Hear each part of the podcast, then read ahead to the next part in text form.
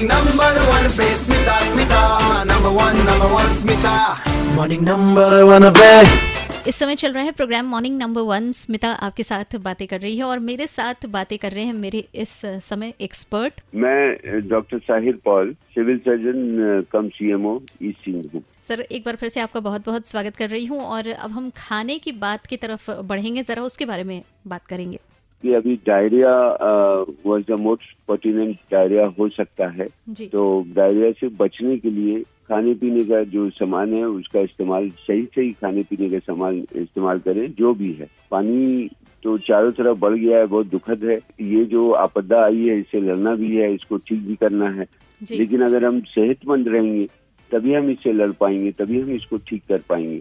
खाना खुला हुआ नहीं होना चाहिए उसको ढक कर रखे। और खाना हम लोगों को याद ये रखना है कि अगर फ्रेश हो तो वो ज़्यादा बेहतर होगा। अगर बासी अगर खाते हैं वो बिना गर्म किए हुए या बिना उसके तो ऐसा मौका पे तो अब बताना भी मुश्किल है कि कैसे गर्म करेंगे क्या करेंगे। लेकिन फ़िलहाल जो भी है उसको अगर फ्रेश खाना होगा तो वो बेहतर होगा और बीमारियों से रोकेगा और बीमारी से बचाएगा। जी और पानी के लिए जैसा कि आपने बताया कि एक तो बॉईल करके पी सकते हैं वो एक बहुत ज़रूरी चीज़ है जिसका ध्यान रखें तो इस समय बचा जा सकता है।